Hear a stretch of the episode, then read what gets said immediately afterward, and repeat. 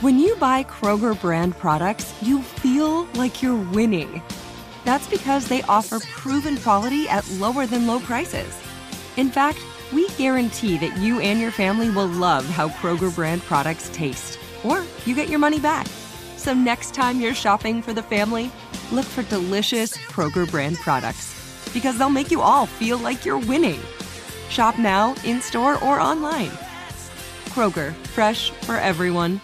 What does every grocery store aisle now have in common? Products that come in paper packaging.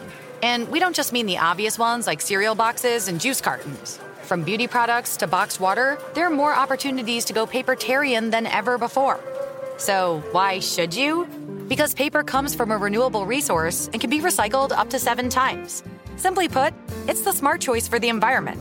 And it turns out, the easiest choice for you. Learn more at howlifeunfolds.com slash papertarian. Hey, it's Will Friedle. And Sabrina Bryan. And we're the hosts of the new podcast, Magical Rewind. You may know us from some of your favorite childhood TV movies like My Date with the President's Daughter and the Cheetah Girls movies. Together, we're sitting down to watch all the movies you grew up with and chat with some of your favorite stars and crew that made these iconic movies happen. So kick back, grab your popcorn, and join us. Listen to Magical Rewind on the iHeartRadio app, Apple Podcasts, or wherever you get your podcasts. Brought to you by State Farm. Like a good neighbor, State Farm is there.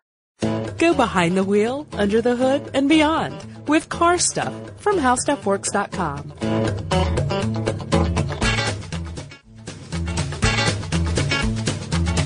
Hey, everybody, welcome to Car Stuff. My name is Scott. And I'm Ben. And Scott, before we get started, one thing we do need to say is this is a podcast uh, concerning Toyota Toyota, in full disclosure, is a sponsor on our site, but we're giving you the pros and cons, and we stay unbiased. That's so, that's right. I mean, hopefully, we'll uh, we'll just give you uh, the positive and the negative here in this podcast. Mm-hmm. We'll start at the beginning, we'll go through the middle, we'll that's, stop at the end. Oh, I like it that way. Space is one of the most exciting potential areas of human expansion. Yeah, agreed.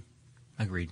But uh, here's here's a question for you then. What's that? Why the heck is NASA, which is our space agency here in the United States, yeah. why are they studying car safety?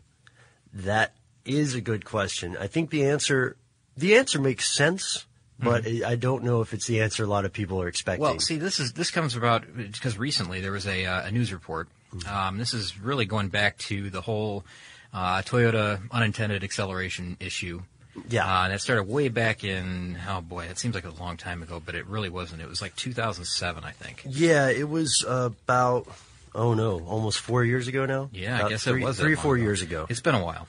Yeah. And, um, uh, the findings that, that they came up with from this uh, the study, and you would think it would come from the uh, NHTSA, right? The sure, National, National Highway. Highway. Yeah, you know the, the bit, right? But um, you would think it would all come from there. But now that's that's where the study originated. Of course, they were studying all of this as well, but they went to NASA to get some answers on their electronics and, um, um, you know, posing the question to some engineers. Here's the problem, and they went to them. They, they actually conducted a 10 month study. Uh, this is 30 NASA engineers and they wanted to try to find out the you know if there was evidence of unintended acceleration in these Toyota vehicles uh, based on just electronics issues and you know gremlins okay. in the system, I guess. Yeah. Uh, they went through 280,000 lines of code apparently. Um, to find out that uh, there was no software issue. There, it, here's the. I mean, I'll just give you the quote from the, the yeah. story. No evidence uh, that a malfunction in electronics caused unintended acceleration. That was the result. Now that's let's hold on for a second because that's a very big conclusion uh, for people who don't exactly uh, for people who don't know the details of what eventually became a recall a situation. huge recall. Yeah. yeah. Um, now let's see. I'm quoting from our auto editor's blog here. Uh, right? That's, oh, that's me. That's you. Yeah. Who was that guy, Scott? Out of some guy. He just ran in, leaned in, and ran out. Um, yeah over 7 million uh, vehicles were eventually recalled, and they were recalled for this unintended acceleration issue. Now, f- for a long time, people isolated it down to three possible causes, right? Yeah, there were three total, uh, in- including this electronic gremlin thing, mm-hmm. this uh, the software thing, where they thought it was possibly electromagnetic interference. That was one of the issues. Right. But if you remember before this, they were talking about some physical issues as well, right? Yeah, they were talking about the possibility of a design flaw that made the uh, accelerator stick. Mm-hmm. And they were, Yeah, I think there was a shim fix for that one. yeah, yeah, there was a hardware fix for that. And Mm-hmm. then uh, let's see, what was that other one? The other one was a design flaw in the floor mat. That's uh, right. Issue that, that it was actually trapping the accelerator pedal and causing this uh, causing this unintended acceleration. Mm-hmm. Um, you know, people weren't realizing that the fl- the, the pedal was stuck to the floor, Mm-hmm. uh, physically stuck to the floor, and um, so both of those, of course, physical problems. The other one would be an electronic problem. Uh, after this study, they determined that uh, the other two issues that they knew about and have, you know, made significant changes to the to the uh, uh, to the vehicles that were affected. Uh, they found that those two physical aspects were the only two that really caused the unintended acceleration. It was not a software problem at all. So, riddle me this, Mr. B. Mm-hmm. Why the engineers at NASA Well, specifically? This is a this is a super simple answer, and it just cuts right to the quick on this one. That that um, NASA quite simply employs the, the best and brightest engineers, and you're going to find that in every article that that, uh, that you look up on this this issue, uh, including my blog post. It's just that it's it's that simple. Uh, NASA finds the best and brightest of the engineers and, and puts them to work, and who better to go to than uh, this group that NASA works with? or- or I- oh, yes. it's part of NASA. It's an it's an arm, I guess, of NASA. And they, but here's the weird thing. This is called the um, NESC, which stands for uh, the NASA. NASA Engineering and Safety Center. And this thing is in Lang. It's called the the Langley Research. that's a tough word for me to say. the Langley Research Center in Hampton, Virginia. okay. And uh, they're not. Th- this is the weird thing about this place is that it's not only um, NASA. They don't they don't deal with just NASA programs. They deal with outside sources as well. Like if uh, you know when the NHTSA said uh, we need somebody to investigate this, can you help us? They said, of course we can. Um, th- this thing has been around since. Uh, so you probably are wondering what the NESC is, and you can find information about them on their own website. It's you can find it through the NASA site. Right, Uh, NASA.gov. yeah, just search NESC and you'll find some information about this. And I went to the the uh, just the FAQs about this and, and find out you know all about the place when it was formed, uh, where it's located, you know what they do, um, and just from their website here.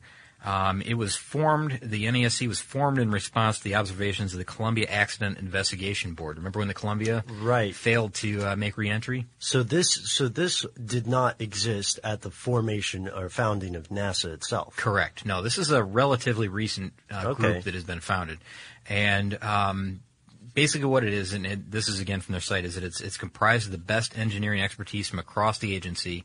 It also includes partnerships with other government organizations, uh, national laboratories, universities, and expert consultants. So it's this big uh, con- conglomeration, this big group of people that um, are are together to really to solve problems. It's almost a engineering think tank. Yeah, exactly. It's the it's the the country's best experts uh, that have been brought together, and you know they they take on any challenge that you know NASA may have, any outside company may have, anybody that uh, you know has a problem that the, they need solved by some of the, the best engineers that we have to offer. You know, this is a little bit of a tangent, Scott, but it kind of makes me wonder about the threshold for getting these people to do some experimentation for you. Yeah. You know what I mean? Well, you know what? I, I would have guessed that if you got the money, you got the cash, that they'll do it for you. okay, so they do charge. But just checking. Oh, I'm sure that they do. Yeah, I'm sure that they do. But here, here's the thing: is that you know what, what would they turn down? Because if it's an easy program, or easy project for them Mm-hmm. uh, to look into, that's fine. But I'm sure they're going to give it their their all out effort. You know, they they they do. Uh, the, the goal, I guess, and this is just off the top of my head. I remember Sure. reading this in in that section. Um, is that they have a an actual seal that they they place on something when when the you know the issue is closed.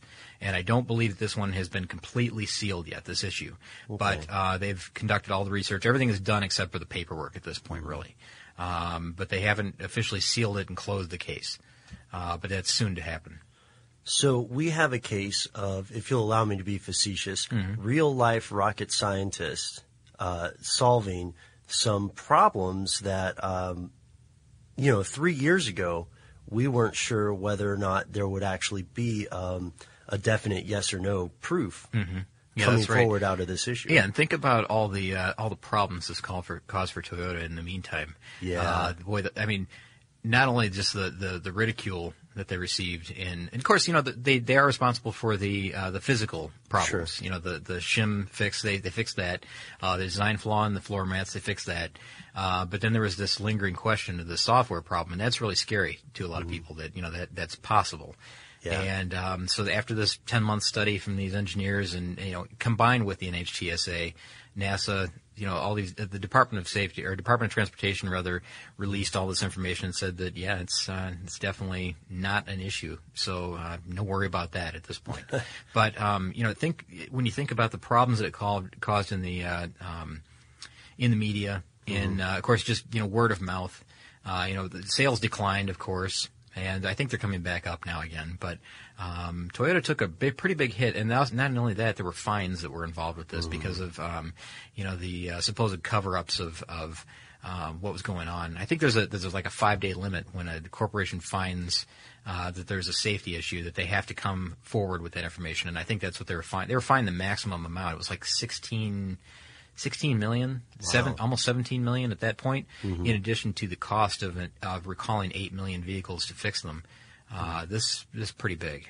Oh, and also for anyone who hasn't heard, uh, our podcast on automobile recalls, automotive recalls, um, you can find a lot more information about the ins and outs, the details of what we're talking about here. Yeah, exactly. A recall is uh, recall is a major undertaking from any mm-hmm. corporation, and um, when you get to when you're talking about eight million vehicles, that's that's enormous. Yeah, it's no small change. So I guess wrap this all up just mm-hmm. in, a, in a nice tight little bundle. bundle. Mm-hmm. Um, again, no evidence that there was a malfunction in the electronics. That's it. I mean, that's the the results. Which is uh, comforting, one would imagine. I would think so. To a lot of people, especially a lot of people at Toyota. Well, Toyota owners also, and Toyota uh, potential Toyota owners, you know, that that uh, you know really wanted to buy make a purchase but didn't, for you know for that reason. So let's go ahead and uh, wrap this up here with a little piece of listener mail, maybe. If you use paper, you're a human. But if you choose paper, you're a papertarian. Someone who lives a paper based lifestyle because it has a positive impact on the planet. And also because it's the easiest choice you'll make all day. Seriously. It's as easy as reaching for boxed instead of bottled water. It's as easy as opting for beauty products that come in paper packaging. It's as easy as grabbing eggs in a cardboard container. And that's all in one trip to the grocery store, which, if we're being honest, you were planning to go to anyway. But paper isn't just an easy choice. Papertarians know that it's the smart choice too. Because paper comes from trees, a renewable and sustainably managed resource, and paper products are designed to be recycled. In fact, when you choose products that come in paper based packaging, those fibers can go on to be recycled up to seven times. So, why wouldn't you go papertarian? I'll wait. Learn more at howlifeunfolds.com slash papertarian. You're a growing business, which means you need every spare hour you can find. That's why the most successful growing businesses are working together in Slack. Slack is where work happens, with all your people, data, and information in one AI powered place. Start a call instantly in huddles and ditch cumbersome calendar invites. Or build an automation with Workflow Builder to take routine tasks off your plate. No coding required. Grow your business in Slack. Visit slack.com to get started. Managing your diabetes just got easier. The powerful new Dexcom G7 lets you see your glucose numbers on your compatible watch and phone without painful finger sticks, so you can always know which way your glucose is headed. An arrow shows you where you're heading up, down, or steady. It can also alert you before you go too low or when you're going too high. And because Dexcom G7 is the most accurate CGM available, you can make better diabetes decisions about food, medication, and activity in the moment. And all those little decisions can lead to big results. Results you can see like more time in range and lower A1C. With Dexcom G7, you can manage your diabetes with confidence. Get started with the number one recommended CGM brand by doctors and patients at Dexcom.com. That's Dexcom.com. Dexcom data on file 2023. If your glucose alerts and readings from the G7 do not match symptoms or expectations, use a blood glucose meter to make diabetes treatment decisions. For a list of compatible devices, visit Dexcom.com slash compatibility. Okay, Scott, we have a email from a person named Shalom. I think I'm pronouncing that right. I don't know if I'm pronouncing it Isn't that uh, hello or something like that? Uh, S H A L O M. Um, yeah, that's yeah. And Shalom is in Idaho and said, Hey guys, just listened to your Zamboni podcast. A few years ago, a couple of Zambonis were taken out from Midnight Drive to the nearby Burger King drive through window. It was here in Idaho and was quite the talk of the town. And then he's got a link to it, and this looks like it happened in uh, 2006. And from our earlier podcast on Zambonis, man, I gotta say, I can't imagine driving one of those all the way to a Burger King. It must have been close. It had to have been close. Zamboni, well, they don't have a very high top speed, do they? Well, I, I, no, they don't. I don't think so. We, I don't might know if you could even speed. soup it up. Crazy. The yeah, Drive through a Burger King. You know, the other day I was at Burger King and I saw someone in an H2 Hummer, and they had to get out of the vehicle to reach into the drive-through window. They parked kind of, they, they pulled four or five feet away, opened Yeah. the door, got out, and did the transaction because they were so much higher than that window. Oh, it was an I- old, it was an older drive-through. Yeah. It didn't have a higher, because some of them have higher windows at this point. Uh, for SUVs, but others that were older, older places don't have that. So I can imagine a Zamboni driver, what, six or seven feet up in the air? Yeah. that must have been. They probably had to hop down. But that would have been fun. And there's a there's a YouTube video. Is that right? Uh, yeah. Well, the link he's got is USA Today uh, article. Oh, okay, an article. Yeah, Very um, I'm sure we can find videos of. Actually, let's go out on that note. How about this, um, listeners? Again, always thank you guys for tuning in. But also, uh, have you seen any particularly strange vehicles going through drive-throughs? Ah, that's a good one because I've seen tractors and all kinds of things go through there. Yeah. farm country. Let's see what let's see what people can come up with for that. You guys can hit us up on Facebook. You can talk to us on Twitter. Check out uh, Scott's blog post for more information about NASA and Toyota. And you can always write to us directly at Car stuff at discovery.com. For more on this and thousands of other topics, visit howstuffworks.com. Let us know what you think. Send an email to podcast at howstuffworks.com.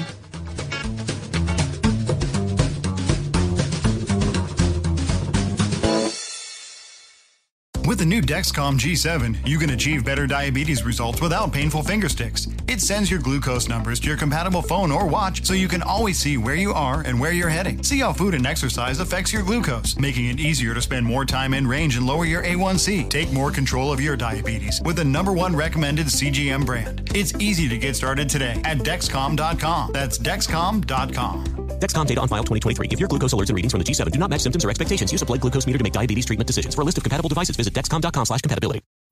So, should we go electric? I think we should go electrified with Toyota. Electrified? Electrified means options. Yes, we could go all electric with a Toyota BZ4X, but then there are hybrids like Grand Highlander, or we could do something in between like a RAV4 plug-in hybrid.